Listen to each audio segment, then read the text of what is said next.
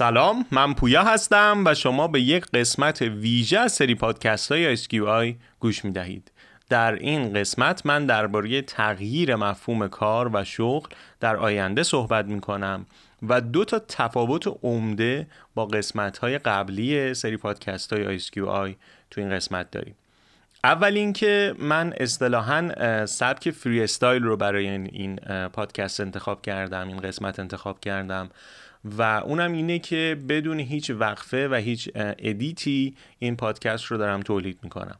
معمولا من در قسمت های قبلی حالا اون منبع یا مقاله یا کتابی خونده بودم رو چکیده می‌کردم متنش رو آماده می‌کردم. چند بار اون متن رو ضبط می‌کردم edit می‌کردم و نهایتا تبدیل می‌شد به پادکست. اما این بار این کار رو نکردم متن به صورت هدلاین بیشتر سعی می‌کنم در لحظه متن رو بپرورونم و حتما تفاوت هایی رو شما احساس خواهید کرد با قسمت های قبلی. هدفم هم اینه که یه بازخورد و فیدبکی از سمت مخاطبان این پادکست بتونیم داشته باشیم. حتما لطفا نظرات خودتون رو در این باره با ما در میون بذارید و به ما کمک بکنید برای بهتر شدن این پادکست. و دومین تفاوت هم اینه که من معمولا یه موضوعی رو که انتخاب می کردم چندین منبع رو دربارش جستجو می کردم چکیده می کردم و تبدیل به پادکست می شد اما اگر یادتون باشه ما در قسمت آینده پژوهی پادکست آینده پژوهی مسابقه ای رو عنوان کردیم با موضوع سناریو پردازی درباره مفهوم کار در آینده با یه افق حالا 20 ساله. بخشی از این پادکست پاسخ به اون مسابقه است. البته من برای اینکه یه چارچوبی برای جنبندی و صحبت داشته باشم از مقالاتی از سایت مکنزی استفاده کردم. و در کنارش نظرات خودم رو هم در این باره عنوان می‌کنم. پس این یک پادکست نیست.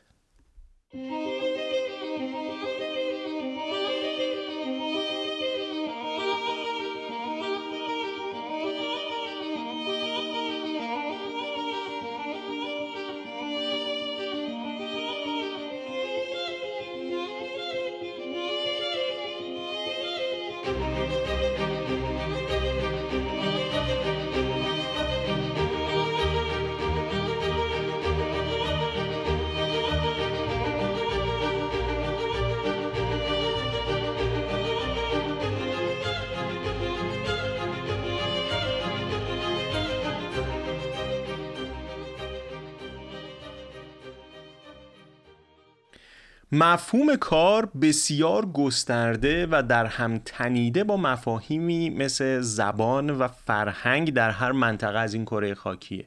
در بعضی از کشورها کار با هنر و صنعتگری و چیزهایی از این دست هم وزنه. و در بعضی از فرهنگ ها مثل اسکاندیناوی شغل بخش بزرگی از شخصیت هر فردی رو تشکیل میده. مثلا فردی برای معرفی خودش توی کشورهای اسکاندیناوی میگه من پیتر هستم و شغلم کارمند اداره پسته برای مثال.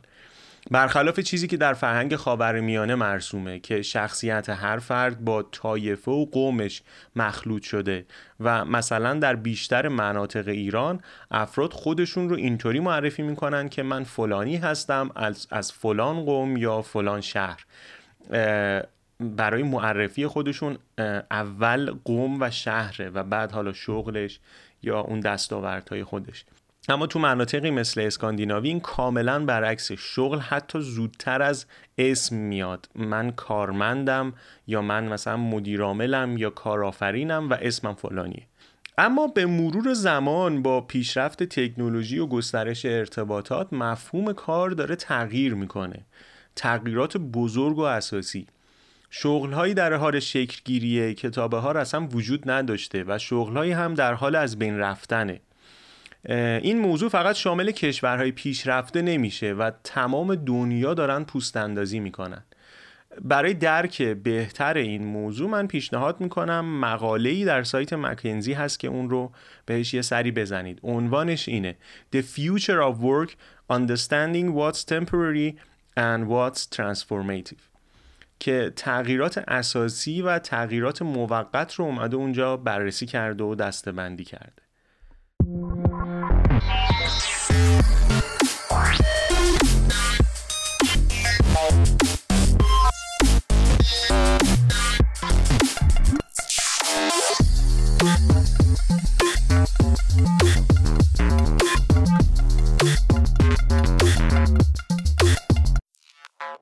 مثل هر مفهوم دیگه ای که در واقع در حال سنتز کردن بوده یعنی یه تزی بوده یه آنتیتزی بوده و سنتزش به وجود اومده که خودش بعدا تز شده و آنتیتزی براش اومده یعنی این انقلاب و تغییر دراش در حال اتفاق افتادنه مفهوم کار هم همین شکلیه و در حال تغییر کردن بوده.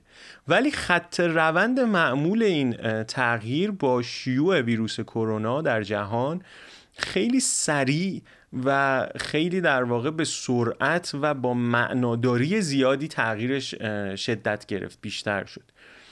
تو این مقاله ای که براتون گفتم به سه حوزه کلیدی اشاره می‌کنه که نه تنها در بحران کووید 19 تحت تاثیر قرار گرفتن بلکه در دنیای پس از همهگیری هم رشد خواهند کرد و پیش بینی میشه که این روندها ادامه پیدا بکنه. همونطور که بر همگان آشکاره کرونا تغییرات ماهیت کار رو تسریع کرده.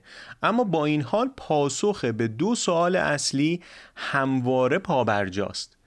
یک چگونه پول در بیاریم؟ دو کارها چگونه انجام میشن و کامل میشن؟ یه مفهومی تو اقتصاد هست که حالا بعدا بهش اشاره می‌کنم در ادامه بهش اشاره می‌کنم. ولی این مفهوم کاملا مفهوم پایه‌ای اقتصاده و تغییری به نظر من براش به وجود نمیاد. و این مفهوم اینه. میگه همیشه چیزها و کارهایی وجود داره که باید انجام بشود و در مقابلش هزینه پرداخت میشه. تمایل به پرداخت هزینه وجود داره. یعنی وجود کار و وجود تمایل به پرداخت هزینه برای انجام دادن اون کارها همیشگیه و همیشه وجود داشته. ولی حالا ماهیت این هی داره تغییر می‌کنه و شکلش عوض میشه. بر اساس پژوهشی که مکنزی انجام داده تغییرات عمده ای که با شیوع ویروس کرونا اتفاق افتاده به سه بخش بزرگ میشه تقسیمشون کرد و در واقع اینها رو از هم جدا کرد.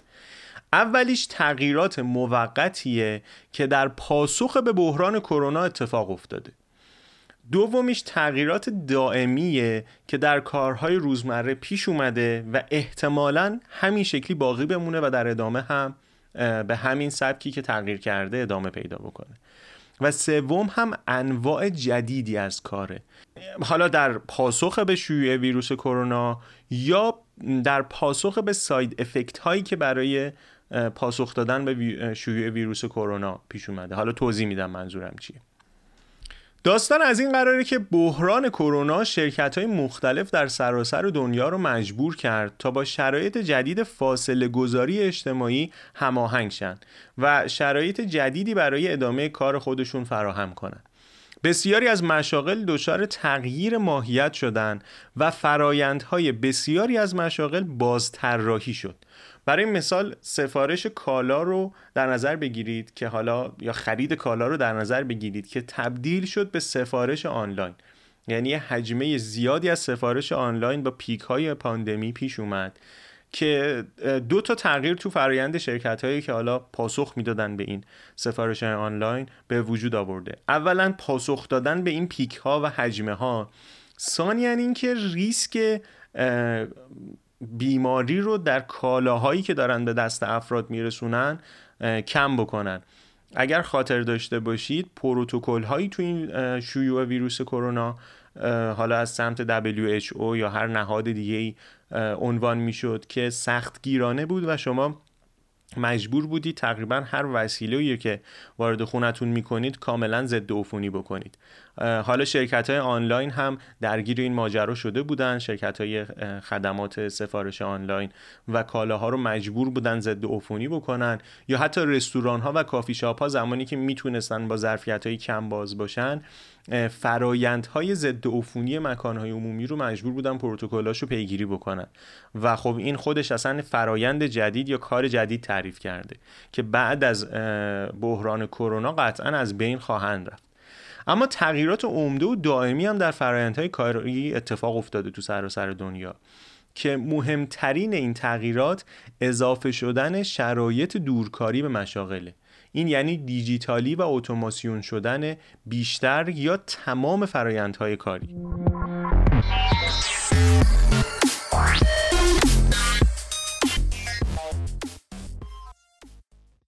قبل از کرونا هم دورکاری در مشاغل وجود داشته جلسات آنلاین وجود داشته اما به نظرم اعتماد به این فرایندها کم بوده.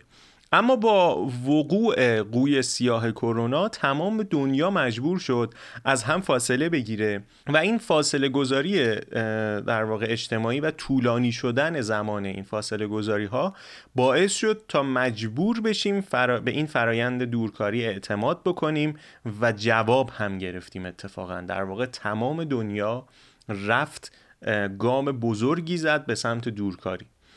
و به نظر من بزرگترین دستاورد حالا اگر اسمشو بذاریم دستاورد پس از دستاورد دنیا پس از بحران کرونا همین زیرساخت و تجربه دورکاری در ابعاد وسیعه که تقریبا فراگیر شده تو سراسر دنیا. دورکاری به نظر من ویژگی های خوب و ویژگی های بدی داره. اول از همه این که فرصت برابر به وجود میاره و این هم, هم به نفع کارفرماست و هم به نفع کارجو. همین فرصت برابر باعث میشه خلاقیت و کیفیت کار رشد پیدا بکنه. چون آدم های درست و با انگیزه ای به کار گرفته میشن. تو سراسر دنیا همین فرصت یکسانه. دوم اینکه هزینه ها برای کارفرما و کارجو کاهش پیدا می‌کنه. هزینه محل کار اجاره هزینه انرژی هزینه رفت و آمدها سوم اینکه فرصت های کسب و کاری هم بسیار بیشتر از پیش به وجود میاد. شما تصور کنید مجبور بود برای شرکت در جلسات و نمایشگاه ها و کنفرانس ها سفر کنید. سفرهای بین شهری و بین کشوری. و هزینه مجبور بود بکنید و این سفرها در واقع one time job بوده. یعنی شما برای اینکه بتونید توی کنفرانس شرکت بکنید مجبور بودید خودتون سوار هواپیما بشید برید فلان شهر و شرکت بکنید تو اون کنفرانس. ولی الان در لحظه می‌تونید تو سه تا کنفرانس و دو تا نمایشگاه از داخل اتاق خوابتون شرکت بکنید.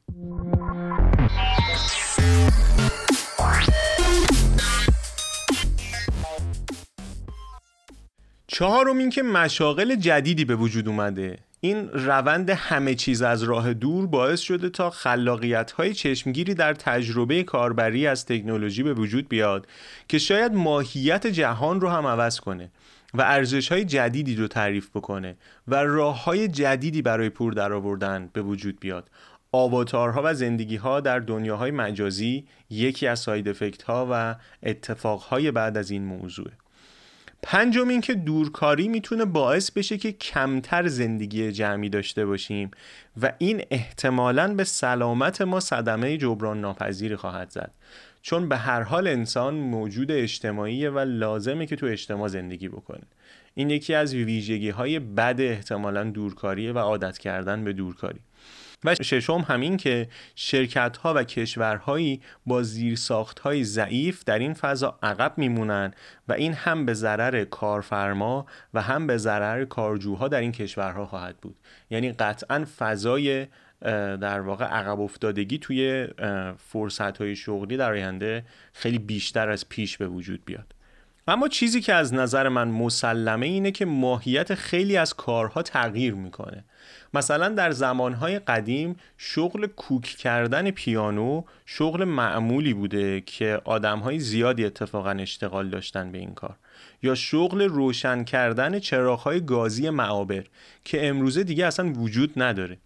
تکنولوژی ماهیت این شغلها رو تغییر داده. امروز سازها همه تقریبا الکترونیک شدن یا دیجیتال شدن حتی و نیاز به کوک شدن ندارن. یا لامپ های معابر دیگه با گاز کار نمی‌کنن. اما یادتون نره نیاز به روشن بودن معابر یا نیاز به ساز و موسیقی از بین نرفته. یعنی اون نیازهای پایه‌ای بشر همیشه پابرجان ولی پاسخ دادن به اونها هی در حال تغییر کردنه.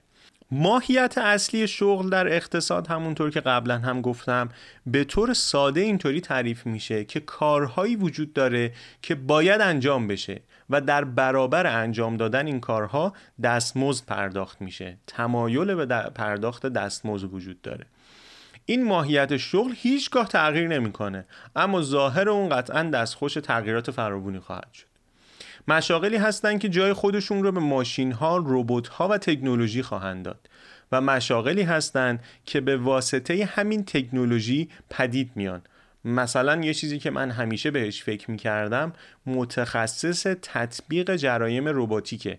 یعنی ربات های مجرمی احتمالا در آینده وجود دارن که ما متخصص یا در واقع حالا روانشناس کاراگاهی نیاز داریم که این جرایم رو بتونه تشخیص بده و تطبیق بده و اصلاح بکنه اصطلاحا.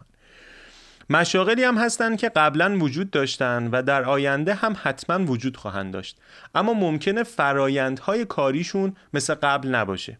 برای مثال پزشک های متخصص جراح قلب رو در نظر بگیرید که در گذشته مستقیما کار جراحی رو انجام می‌دادن و امروزه به وسیله بازوهای رباتیک دارن این جراحی رو انجام میدن. مثلا از اتاق بغلی دارن به صورت آنلاین و live رباتی رو کنترل می‌کنن که کار جراحی قلب رو داره انجام میده.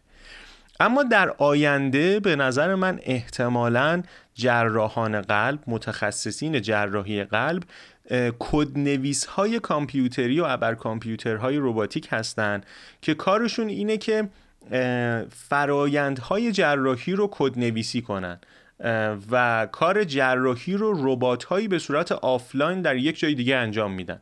مثلا این جراح کدنویس روی کره زمین کار رو کدنویسی جراحی قلب رو انجام میده و 35 سال بعد مثلا رو کره مریخ این ربات داره به صورت آفلاین کار جراحی قلب رو انجام میده. یعنی ماهیت جراح قلب تبدیل شده به کدنویس جراح قلب. و احتمالا از نظر من خیلی از کارها با ماهیت کدنویسی و تعریف کردن به زبان ماشین در آینده عجین میشن و ترکیب میشن و غیر قابل تفکیک خواهد شد اصلا. البته از نظر من فکر کردن درباره آینده همیشه جذاب، خوشایند و شاید بعضی وقتا ترسناک هم بوده. چیزی که شنیدید بخشی از افکار من درباره آینده شغلی نسل بشر بود. پیشنهاد می‌کنم کتاب چگونگی رشد و فروپاشی اقتصاد رو حتما بخونید. این کتاب به زبان ساده دید شما رو درباره ماهیت کار و اقتصاد باز می‌کنه و کمک می‌کنه بتونید مبنایی برای فکر کردن به آینده داشته باشید.